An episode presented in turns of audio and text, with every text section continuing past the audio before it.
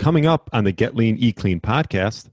When we talk about um, energy balance and everything, you have to realize carbs make up 50% of our energy intake. So they're a big part of it. The average American's eating close to 300 grams of carbs per day. Um, the RDA for carbs is 130.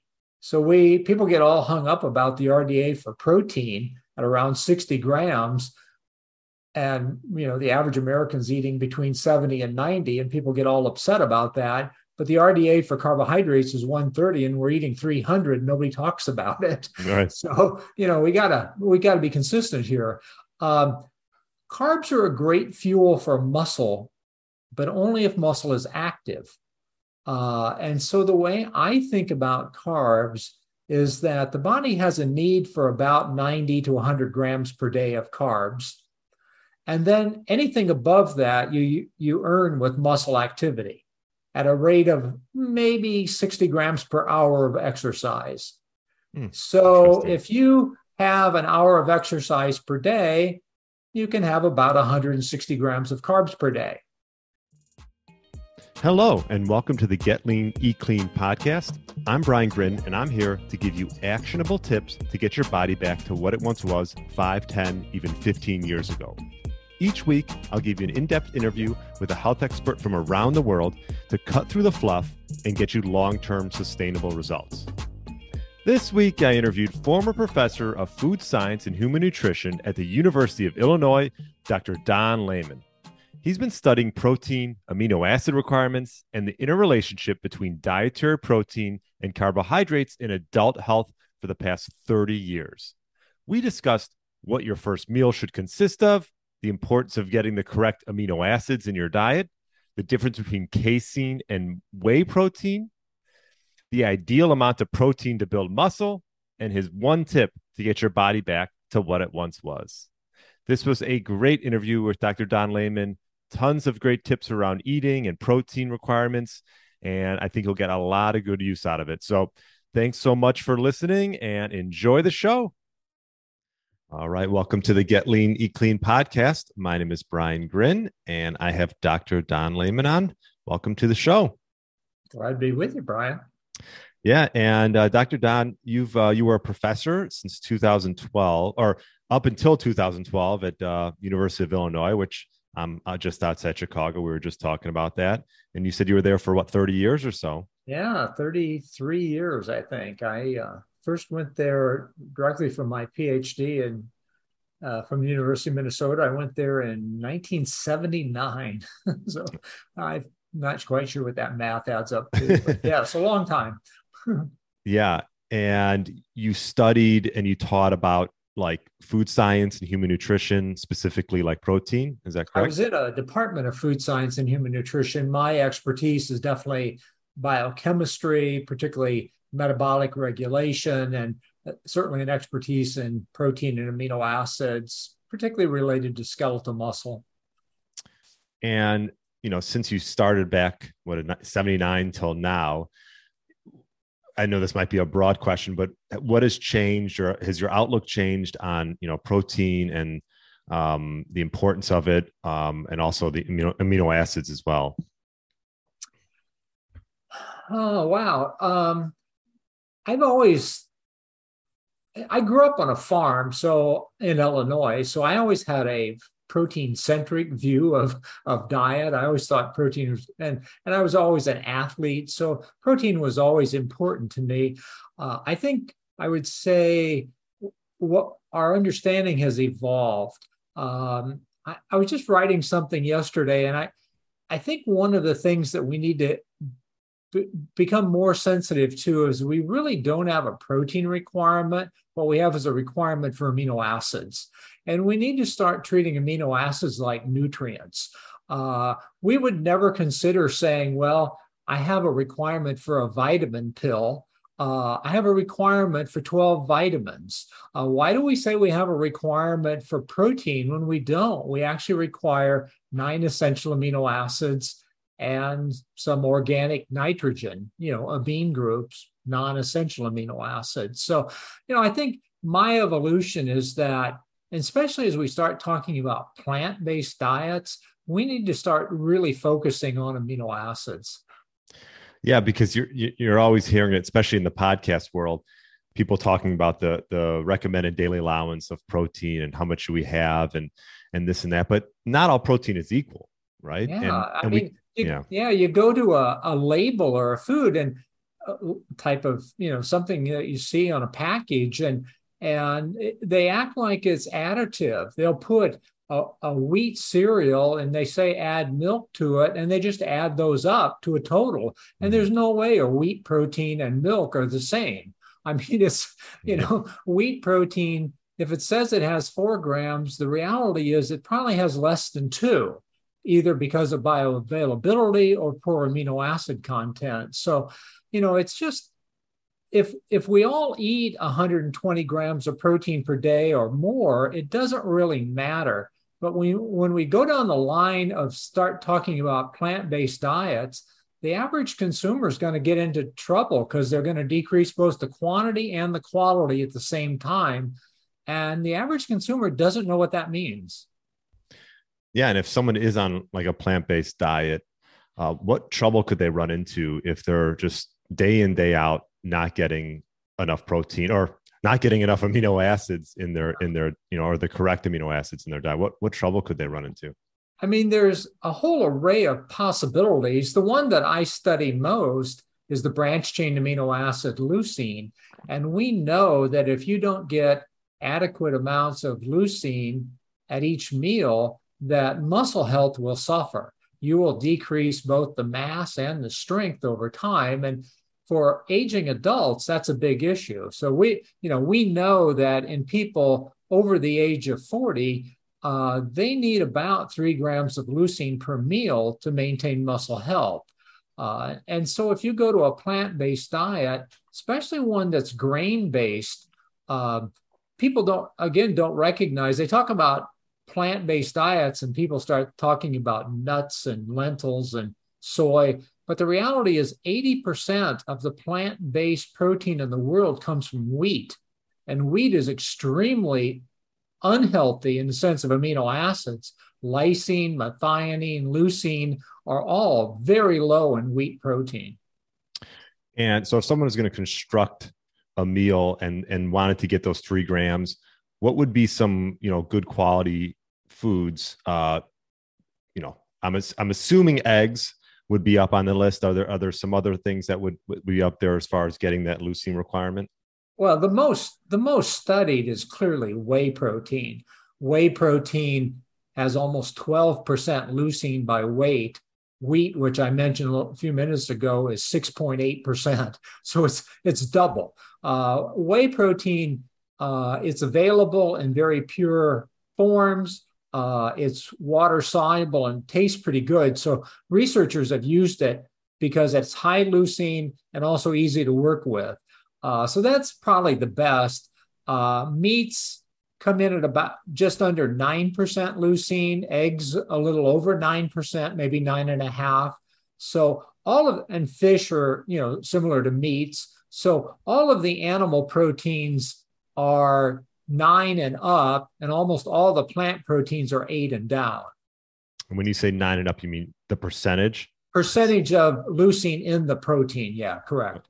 Got it. And so if, if you have, you know, so if you have uh, whatever, 100 grams of, of, of whey protein, you're going to have 12 grams of leucine in it. Okay. 12%. What about, what about uh, casein protein? Because casein, yeah. casein is somewhat lower. I forget the exact percentage, but it's in the nines. So if you look at milk total, which is uh, I forget again, I think it's 80% casein and 20% uh, whey whey protein. Uh, I think milk in total comes out at about 9.5%. So casein's a little lower. Um, the biggest difference between, well, the, the leucine's part of the difference. Uh, whey protein is also water soluble and very rapidly digested. It's referred to as quick digesting, uh, where casein is less soluble. Uh, obviously, the whole difference between casein and whey is cheese making. When you put uh, milk into an acid environment, uh, you precipitate out casein, and that's cheese, and what's left over is the liquid, and that's whey. Mm. So, case, you know, cheese. Uh, so the casein is less soluble and digests slower. Uh, people have shown that if you use um, 35, well, if you're trying to get a muscle protein synthesis with whey, you can do that with 23 to 25 grams of protein. If you do it with casein, you can get the same effects, but it's going to take 30 to 32 because of the slower curve. It digests slower. Got it. Likewise, with plant proteins, you can get the same effects, but it always takes more protein. So, soy maybe 35 grams, wheat protein maybe 40 grams. So, again, you can go to a plant based diet, but you have to realize it always takes more total protein and more total calories to get the same effects. Got it. And yeah, because I've been told, uh, you know, and done some research around casein and how it might be better off towards the end of the day, uh, maybe before sleep, eh, so you can get that that slow absorption protein throughout the night. So Luc van Loon has done a lot of that research. He's in the Netherlands, and and what he did was look at basically adding a fourth protein meal to the day at nighttime. And he used casein for exactly that same idea.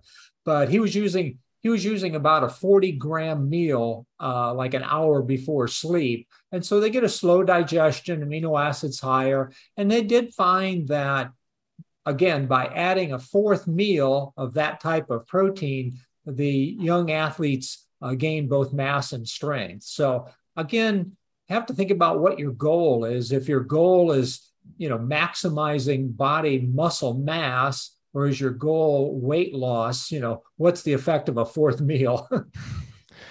yeah, this is something I've struggled with a little bit myself because I'm typically about two meals a day. And, you know, I'm 42, I'm in fairly good shape, and I do a lot of strength training. And I'm realizing that it, I'm having a tough time maybe getting to like my protein requirements. Maybe I should look at it differently. Look at my amino acid profiles. I mean, I'm, I'm I use whey. Um, I've I've started using some casein, and you know, obviously, I I center my meals around protein. But would you say, ideally, if this is someone who's really geared towards strength training and and building muscle, that you know, four spikes of muscle protein synthesis is is sort of like the sweet spot? That's generally where I would go if I was talking to an athlete really looking to build muscle. And I would make, you know, I would center each of those around the leucine target. Um, I think the, I think the first meal and then the later meals are the more important. Uh, I always comment. Doug Paddon-Jones and I uh, did a study where we looked at an even distribution through the day.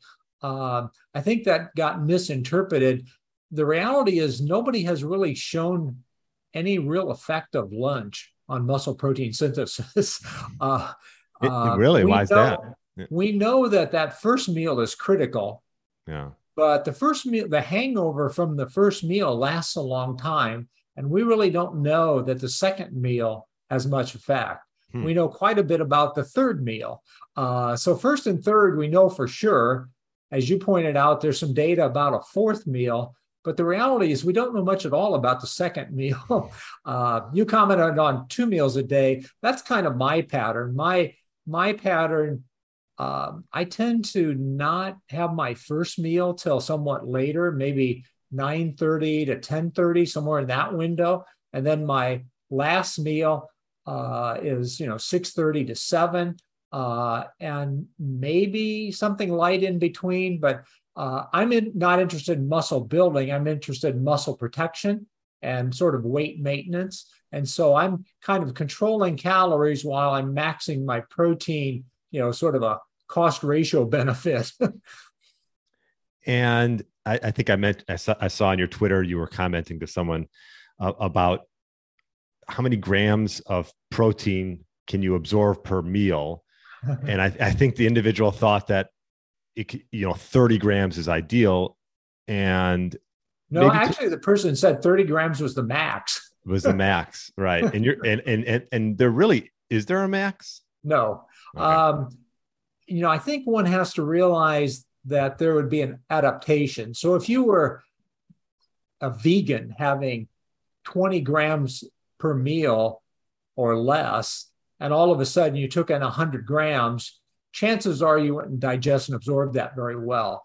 But if you get used to it over a period of a week or so, uh, no one really has an upper limit for digestion. I mean, if you have a meal with 100 grams of protein in it, and it's something you've done sort of routinely, uh, you're going to digest and absorb it all. Uh, you're not going to use it very efficiently. mm-hmm. We think there's a sweet spot between 25 to 55, maybe 60, uh, that is sort of your efficiency of use. So I don't like to see meals above 60. I don't see there's any point in that.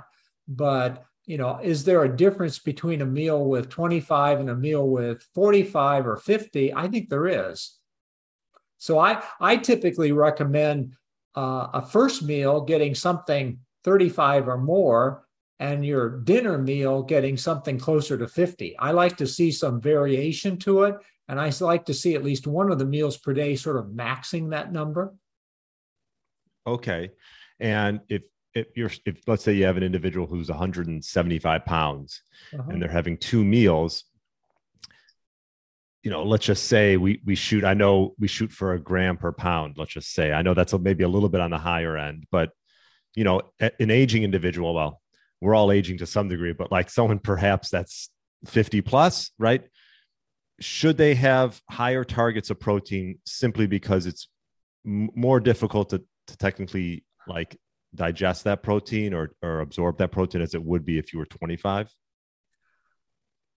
I don't really, I don't know of any real data to suggest that your digestion ability goes down. We know that the efficiency of use goes down okay. uh, as you get older. Um, particularly in terms of muscle. Muscle, when you're young, uh, develops really driven by hormones insulin, IGF 1, testosterone, estrogen.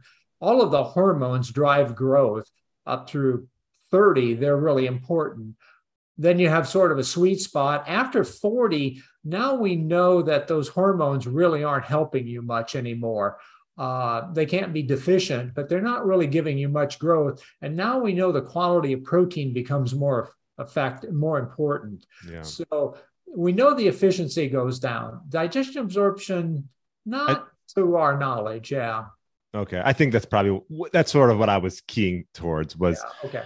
Yeah, but um, your your other question in terms of amount. Um, the real range that the research supports uh, is from about 1.2 to 1.8 grams per kg. So that's a little less than a gram per pound. That's you know sort of up in the 0.7 grams per pound range.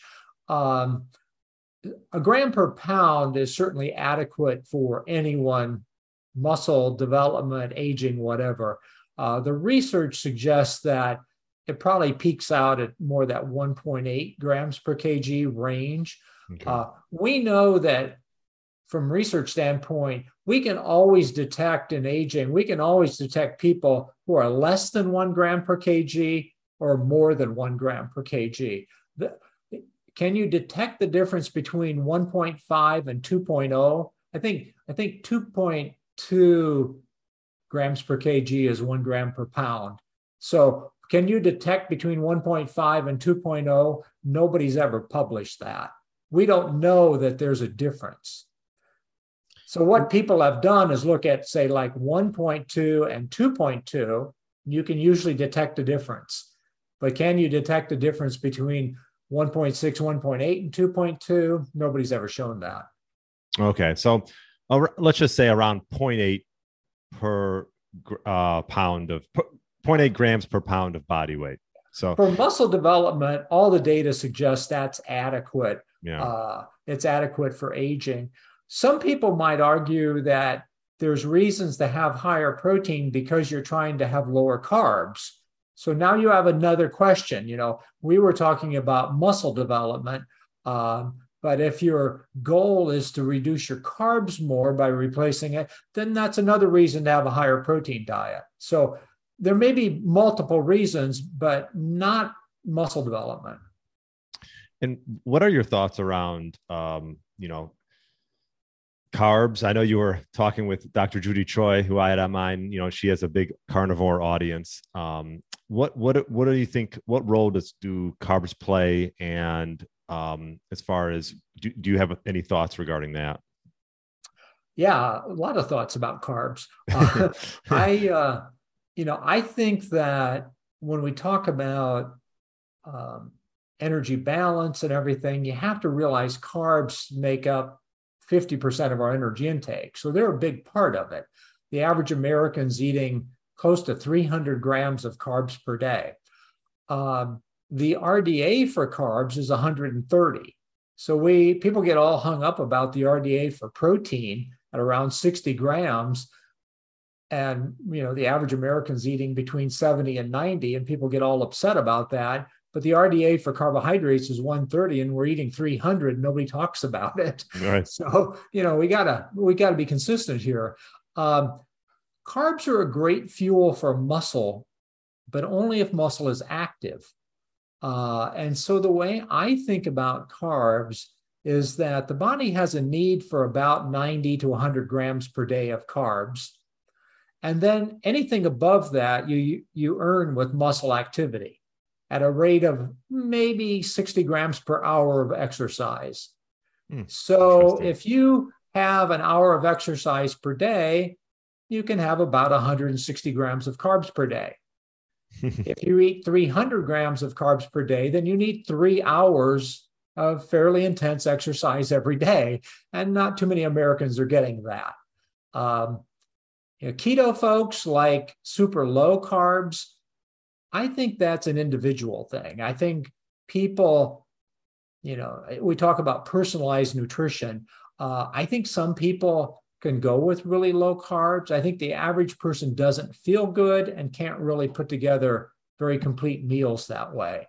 So yeah. I consider I consider keto and carnivore to be extreme diets, which can be balanced, may work for some people, but not for the majority of people. And when you talk about carbs, obviously there's a difference between a highly processed carb and something that's a whole food. Is that when you talk about earning your carbs obviously you're talking about whole food carbs. What are some of the ones that maybe you you would look towards? You know the processing aspect i as i look at that research it's becoming more vague to me.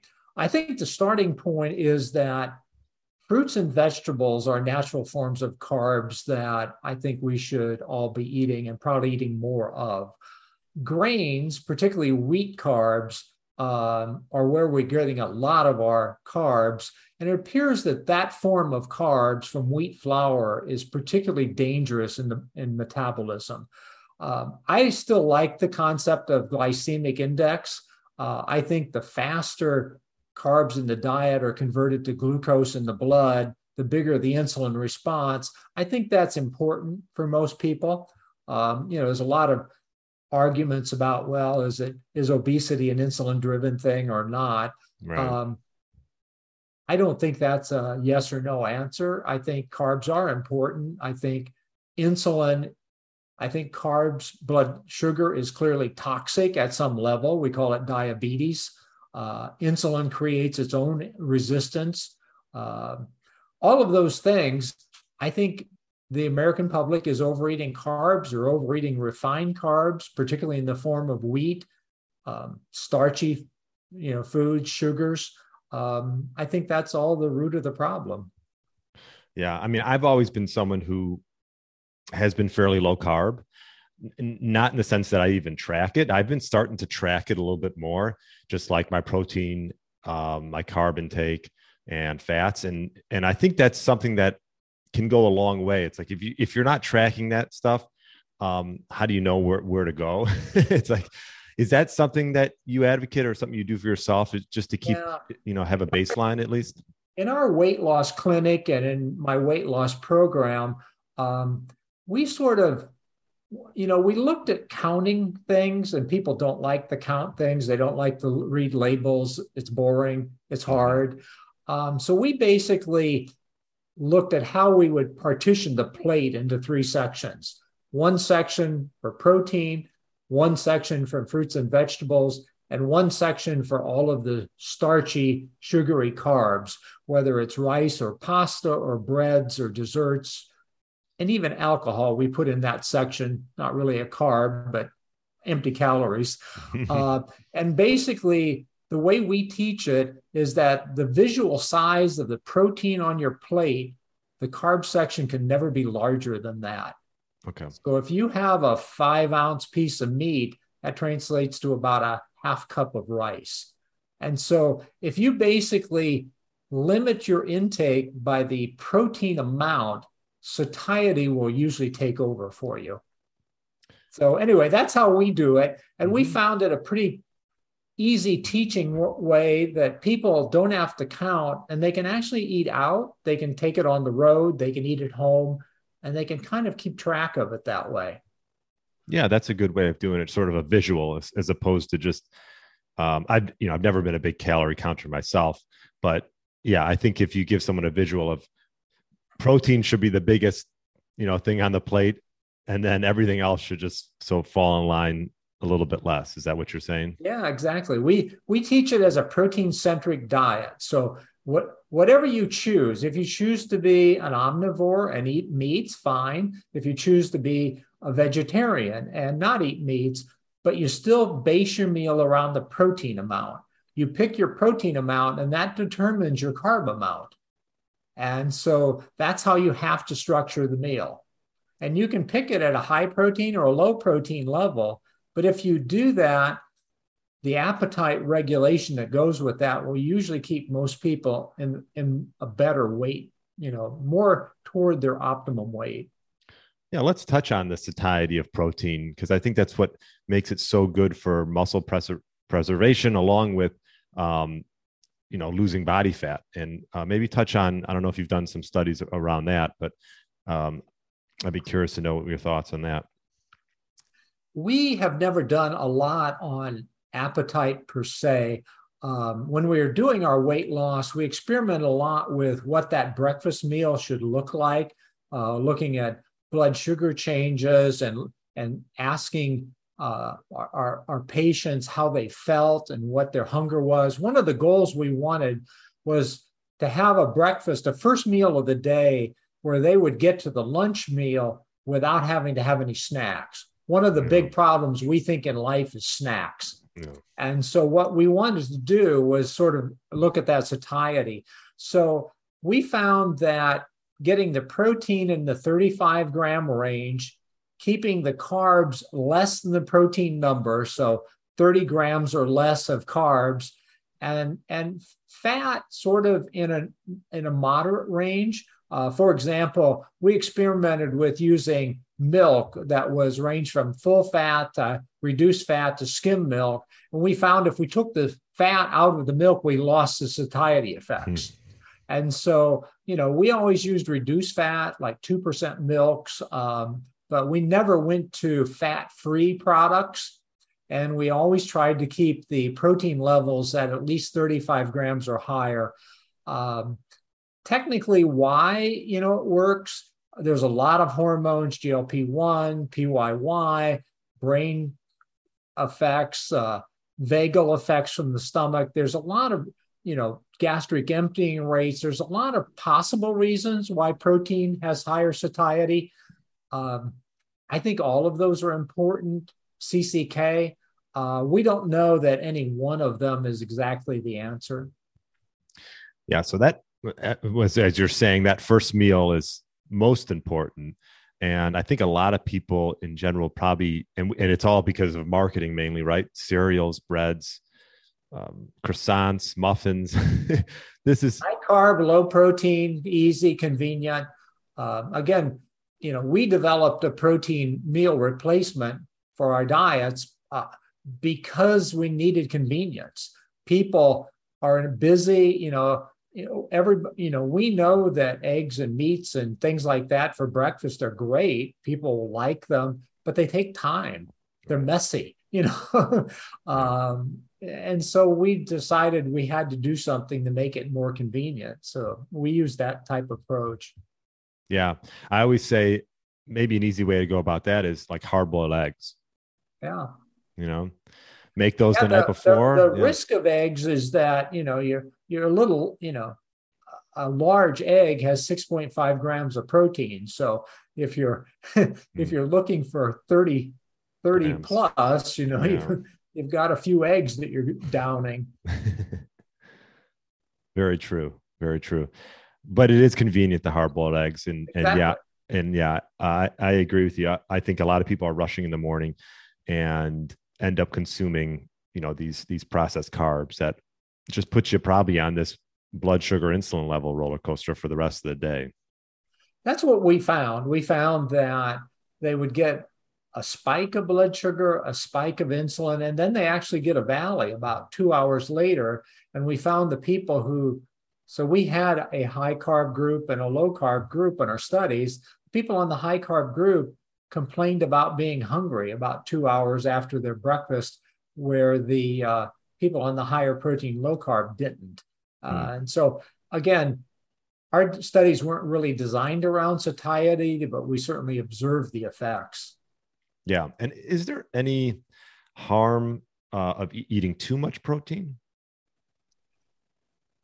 I don't really see any harm to it. Um, you know, I sort of, you know, I think with every nutrient, we ought to think about a range, uh, and and the protein range for me is, you know, a low end of, you know, somewhere around 60 grams. That would be a pretty strict vegetarian. Uh, that's probably enough to prevent any real deficiencies up to an upper end of maybe 300 grams per day, uh, certainly yeah. 250. Um, I think that's totally safe within that range. Uh, has anybody really ever studied 500 grams per day for a long period?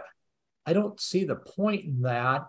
Um, you know, I I don't I just don't know if there's any problem long term with that much protein, but I certainly don't see any problems with 200 grams a day. Yeah. And that's for just you're you're talking maybe a, t- a typical adult, maybe let's say a male, 175 pounds. Yeah. yeah. yeah. I mean, what we always recommended was uh, we, we were always targeting uh, between 100 and 140 grams, sort of women to men. Okay. Uh, we would like to try and get women to 100 grams, and we would like to try and get men around 130, 140. Uh, and again, we weren't dealing with bodybuilders, we were dealing with weight loss, healthy aging, and things like that. So I personally, I personally target about 125 a day for yourself. For myself, and I weigh about 160. Okay. And what about recovery and its role in that? Because you know, you hear about this, you have this anabolic window, which I know has changed over the years. I think a lot of the, the protein companies and the supplement companies want to think you have to chug a protein shake immediately after a workout. But I believe this anabolic window is, I've heard upwards to almost two days. Um, what are your thoughts around that? And also, um, well, let's go with that. I have another something to follow up from that. Yeah. So we were actually the first to, to publish, you know, protein for recovery. So we were studying. So the whole leucine uh, aspect, we realized that leucine and mTOR as a signal for recovery. Uh, and so, whether it's an overnight fast or whether it's after exhaustive exercise, the body is catabolic and it will stay catabolic until you eat protein. And so, we started experimenting with taking in protein, and eventually we got down to it actually was leucine was the key. Uh, and so that's where the recovery concept came from, uh, we found that the window for the biggest effect was about two hours, ask, within two hours afterwards. Okay, so that's sort of acute recovery. Then there's a lot of research been done by Stu Phillips and other people who have looked at sort of the anabolic window. So now we need to step away from sort of an acute experiment and asking, how about training? Okay, this whole aspect of protein right after exercise, the biggest benefit of that is for an untrained individual. Mm. Once you become trained, if you've been doing the same exercise for two months, you're basically trained at that level. I see no real benefit to protein after exercise. Your next meal is fine. You and I talked about three meals per day or four meals per day. I don't really care where you place them, it's all going to be the same. Okay. But if you're going into a new exercise, you've been off summer vacationing and now you're coming back to football practice and you're going to do two a days uh, i think protein right after exercise is probably a good recovery for for the first couple of weeks. But people need to realize once you get trained whether you have your protein in the first two hours afterwards or whether you have it 24 hours later it's still protein and the the muscle the, what exercise does is sensitize the muscle to the signals. It's a molecule called REDD1. And basically, what you're doing is inhibiting that and making the muscle more sensitive to protein. And by doing that, that's training. Okay. And so, again, if you're untrained, that's where we studied that protein uh, effect right after exercise. If you're trained, it doesn't really matter. Interesting perhaps maybe speak on just so people understand the difference between uh, you said the you're you're typically a, your body's catabolic. Um, maybe explain that a little bit if you could. So the so the easiest way to sort of think about it is that, um, and again, we sort of need to think about different tissues. So we're you and I've been kind of talking about muscle. Liver's a little different. Uh, I'll, I'll, I'll make that point in a minute. Um, so after a meal, muscle goes into what would be an anabolic period. It's synthesizing more protein. And we always have two processes going on one is synthesis and one is breakdown. You're continuously making new protein and breaking down protein. You and I, different ages, different body size, we both need to make 250 to 300 grams of new protein per day. So mm. that's a lot more than we're eating. Okay. So that's turnover. And the body is continuously reusing some amino acids. Okay. So we've got these two processes going on. Right after a meal, we have an anabolic process, high synthesis for about two hours, two and a half hours. And then you go into a catabolic period where the body now in muscle is no longer synthesizing protein at a high rate, the breakdown is now becoming the higher rate. And the reason for that is the body has nowhere to store amino acids. And organs like the liver or the heart or the kidney need to make proteins 24 hours a day, whether you're eating or not. And so muscle, in essence, becomes a reservoir and it begins to supply amino acids to the rest of the body. So during the nighttime where you eat dinner and you might go 12 hours till your next next meal, now you're going into a very catabolic period. You're basically breaking down protein to feed your liver and kidney and brain and everything else that needs to run. Muscle is supplying that. When you wake up in the morning, your body's going to stay catabolic, breaking down muscle protein until you eat a meal that has 30, 35 grams of protein which is why that cereal and juice breakfast is so bad. Basically, it's high carbs, it's high insulin, it's high fat deposition, and yet you're still breaking down muscle for protein. And so that's why we think the first meal of the day is so critical. You need to have it low carb, high protein to restabilize metabolism. Yeah, yeah, that's a good. Thanks for explaining that. And uh, what are your thoughts around having times, you know, we talk about fasting quite a bit on the podcast, having times of sort of this catabolic state, like you mentioned, overnight fast, but, you know, taking it a little bit longer into the next day. What are your thoughts about balancing the, the catabolic state with an, you know, having, you know, obviously periods of time of eating and anabolic? The body, the human body really evolved to be able to fast. I mean, we're yeah. We have fat stores that allow us to uh, survive in the wilderness for 40 days and 40 nights or whatever. So yeah. we have the capability of fasting. Um, the reality of that is that evolution was for young people. mm. uh, what we know is that catabolic periods, once you get beyond 40, you never really recover from.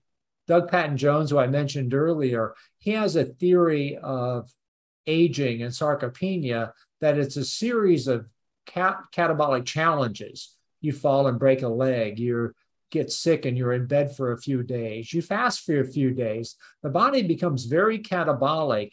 And when you're over 40, you, the body doesn't recover from that. So that probably is a net loss of protein that you never get back. So, kind of 25 or a 30 year old fast, probably it doesn't make much difference. Uh, should a 50 year old fast? I think it's an awful idea. Uh, hmm. You know, the, the subset of that, though, is time restricted feeding. You know, should we prolong the overnight fast? Um, I sort of do that. I think that I think that it becomes a way of helping to control calorie intake. And so now you're kind of weighing the catabolic period against excess calorie issues. I think that is a good strategy for some people. So I think restricting the time of eating, going to two meals a day, I think time restricted eating makes sense to me. Fasting for 48 hours or something, 72 hours, makes no sense to me at all for an adult. Yeah. Perhaps if the individual is, how about an individual who's maybe morbidly obese? Um, you know, I know Dr. Jason Fung has like a fasting clinic and works with a lot of people who are diabetic and need to get, you know, insulin in check and things like that. So, I mean, you know, that it might play a role for some people doing a little bit more prolonged fast than other people, depending on their body composition. Yeah, even then, I would go back to the old protein sparing modified fast. I wouldn't go to a hundred percent calorie restriction. I would go down to maybe six, seven hundred calories per day, but almost all protein. You know, very little carbohydrate, essentially none, extremely low calories, but still bringing in some amino acids to try and prevent enormous muscle wasting. Um, uh, you know, keeping, you know, 100 grams of carbs per day in the diet or something. Uh, so I would prefer that versus a total fast. Okay. What about um, what are your thoughts on dairy? dairy, you know, uh, you hear differing opinions, and some people are sensitive to dairy, some people aren't. Sure. Um, I've actually, uh, we have a farm, 40, it's probably not, well, not by you, but well, you're in Urbana, right? You're in Champaign? Uh, I actually am in Chicago at the moment, oh. but I grew up over around Peoria. Peoria. Okay. This was in Dundee. This farm's okay. in Dundee. So I used to go there. I haven't got been there in a, few, a month or two, but I used to get some raw milk yeah. and, uh, you know, bring it back because I just found I grew up on a farm that had dairy early in my life. I really was never involved. Uh, uh, all of the government restrictions on purity and things, it's hard to get raw milk anymore. But uh, oh yeah, oh yeah. you know, yeah. I I think dairy is a great uh, food source. Uh, you're right. There are a lot of people who are sensitive uh, either to the lactose or possibly the protein, possibly fats. But that's true of every protein. I mean, you can be allergic to peanuts, you can be allergic to soy, you can be allergic to to gluten, you can be allergic to right. You can be allergic to I mean, so every protein in the diet there's potential to be allergic to, whether it's plant or animal. So that's something that's individual. Uh, as far as proteins, whey is a great protein, and you can get it 98% pure. So you can get it lactose free, uh, basically without casein in it. Uh, and to my knowledge, I've never really seen anybody who is allergic to whey proteins. So again, there's a lot of ways you can look at it. I think it's a great protein. Uh, I definitely use it. Uh, I understand the allergies or sensitivities, um, all of those kinds of things, and that's an individual preference. But it's a great protein. Yeah. Did, did, have you done any research around like how to take in that protein in the sense that there is a protein that I, I get called green meadow. Uh, I think it's green meadow whey. Oh. And I don't know if have you heard of that? No. uh, Okay. Uh, that sounds like a brand name, though. So that's a company, Green Meadow. Yeah, it's just yeah, it, it, Green Meadow Whey Protein, and I was emailing back and forth with the guy who developed it, um, and he was saying, make sure that you do not put it under high stress from a blender.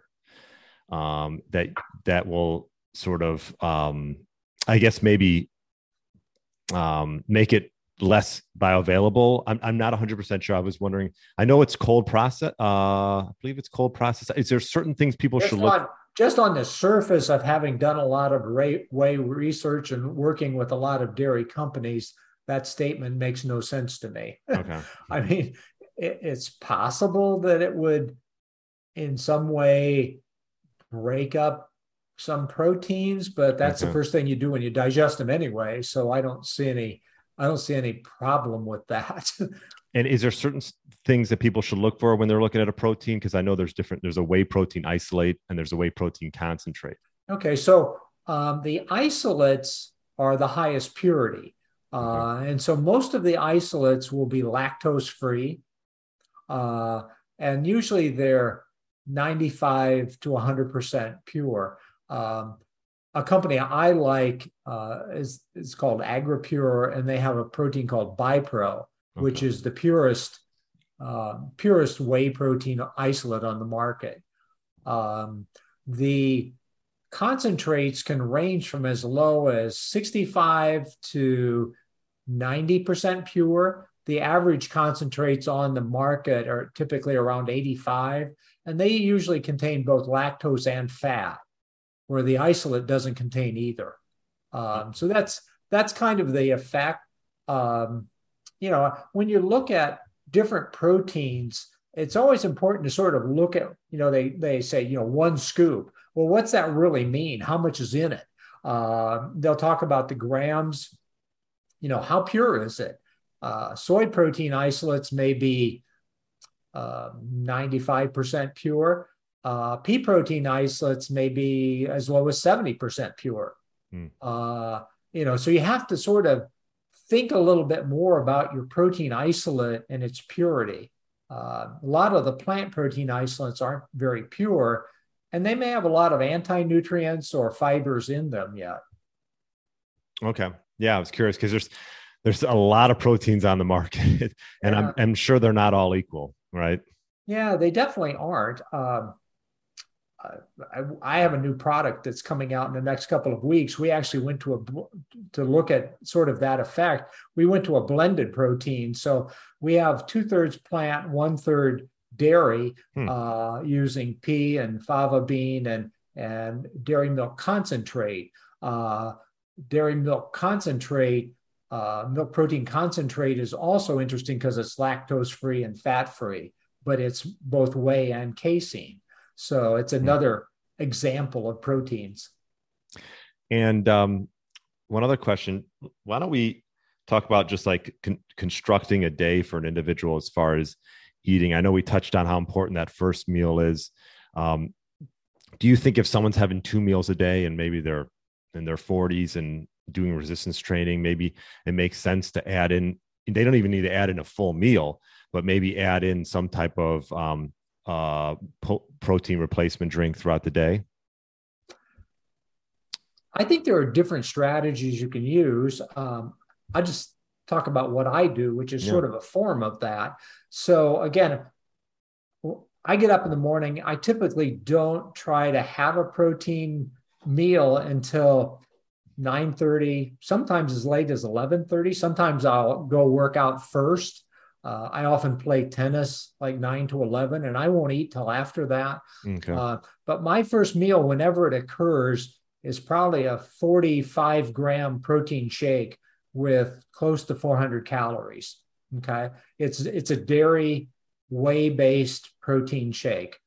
Um, my next meal. What else do you put? Do you put? I'm sorry to interrupt. Did you put anything else in that? Do you put fruit or do you just? Oh, so uh, mine's a bit complex. As I mentioned, I have a shake, so that is a base of it. I Okay. add in that Bipro I mentioned, uh, and then I mix it with typically a yogurt and kefir and berries. okay. So it's definitely a blended protein shake. Uh, with multiple multiple f- forms of dairy proteins. Gotcha. Okay, and then so the the next meal I have can vary all over the place, kind of how I feel, but it's about controlling calories. So it could be a salad with some protein and eggs and stuff like that. It might be a slice of bread with some cold cuts of cheese and meats or something, but typically pretty small, um, probably 300 calories, 400 calories, uh, and maybe only 20 grams of protein. And then for dinner, uh, I'll typically have, uh, you know, a much higher protein uh, meal. So more like, uh, you know, six ounces, seven ounces of meat. So I'm talking 55, 60 grams of protein type thing. Okay. Gotcha. Yeah. Uh, just curious because, like for myself, like I mentioned, I'm tr- trying to get in that those protein requirements. Sometimes can be difficult with two meals.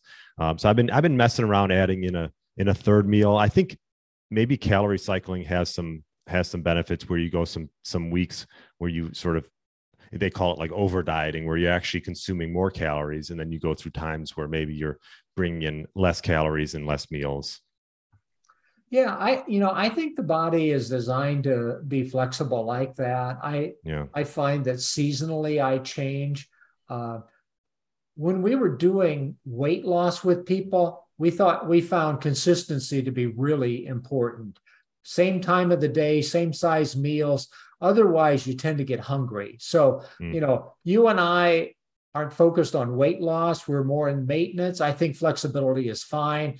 If your focus is weight loss, I think you need to be much more consistent, both in timing and amount and size of the meals. Yeah. Okay. That makes sense. And, um, well, this was great. Uh, where's the best place for i know you have you have you have some products coming out and and some things so where's the best place for people to find out when you when you have these products coming so out you mentioned i am on twitter at don layman so that's pretty easy right um, my website is called metabolic transformation okay and uh, we'll have some products coming out in the next couple of weeks i think so uh, you can follow that you know metabolictransformation.com okay. uh, and uh, uh, you know, there's a lot of interesting basic nutrition science there. There's a lot of pull down blogs and metabolic information, really designed for the lay public to learn more about it. Uh, a lot of information about proteins. Uh, it's just a it's a website that has a lot of information that we've had up for a while. Uh, but now we're going to bring out basically the weight loss program that we had at the University of Illinois we've now basically put it into the system and we developed a, a, meal replacement shake to make sure that first meal is correct so that's all coming out frankly in the next few weeks oh great yeah and uh, i forgot to ask you this one last question i always ask most of my guests are what would you give one tip to uh, let's say 40 plus middle-aged uh, male who's looking to get their body back to what it once was back in their 20s and 30s what one tip would you would you give them figure out how to add exercise to your day. I love it. Straight to the point. Yeah. Uh, adding an exercise. And do you, would you say resistance training? You know, just... I like HIT type of training. I think yeah. they're both important. Uh, when we were doing our weight loss studies, you know, resistance training is great, but midlife women don't necessarily like going to the gym and lifting barbells. Mm. Uh, and so we started focusing on uh, repetition and stretching. Mm. And we found that we could get basically the same amount of effects by repetition and stretching as we did by heavy weights. And there's a lot of research coming out about volume of exercise now mm-hmm. that you don't necessarily have to lift a 200 pound weight, but if you lift a 15 pound weight a lot of times, you can get the same effects. True. And so yeah. we found that with weight loss, uh, doing stretching, we could get we could partition the weight loss to almost exclusively body fat, protecting muscle. So hmm. I personally do uh, resistance training at least two to three times a week. Uh, I like to play competitive tennis, so all of my workouts are basically for a 70 year old not to get hurt. and so it's really about you know, strengthening the body to do the things I want to do. And and it's a combination of aerobic and resistance. Okay. Yeah, that that those are great tips. I mean, I agree. As you as you get older, it's like, you know, in the beginning when you're in your 20s and 30s, like you don't even think about getting hurt. and yeah. then and then as you get older, that's like number one priority. Yeah. Uh, I had a I have a physician friend who I play with, and I was complaining about the aches and pains. And he said, you know, if you're over 50 and you get up in the morning and you don't have aches and pains, that means you died overnight. yes, very, yes, that, that could be true. could be very true. Um, well, Dr. Don, this was a great conversation. And um, I will put links in the show notes so everyone can check out metabolictransformation.com and your Twitter, your Twitter uh, address. I know you're you, you, like to tweet some things out and some good information and studies. So um, I appreciate you coming on and sharing your knowledge. It's great to s- spend some time with you, Brian. It was it was a pleasure. Thank you. Thanks for listening to the Get Lean, Eat Clean podcast. I understand there are millions of other podcasts out there, and you've chosen to listen to mine, and I appreciate that. Check out the show notes at briangrin.com for everything that was mentioned in this episode. Feel free to subscribe to the podcast and share it with a friend or family member that's looking to get their body back to what it once was. Thanks again and have a great day.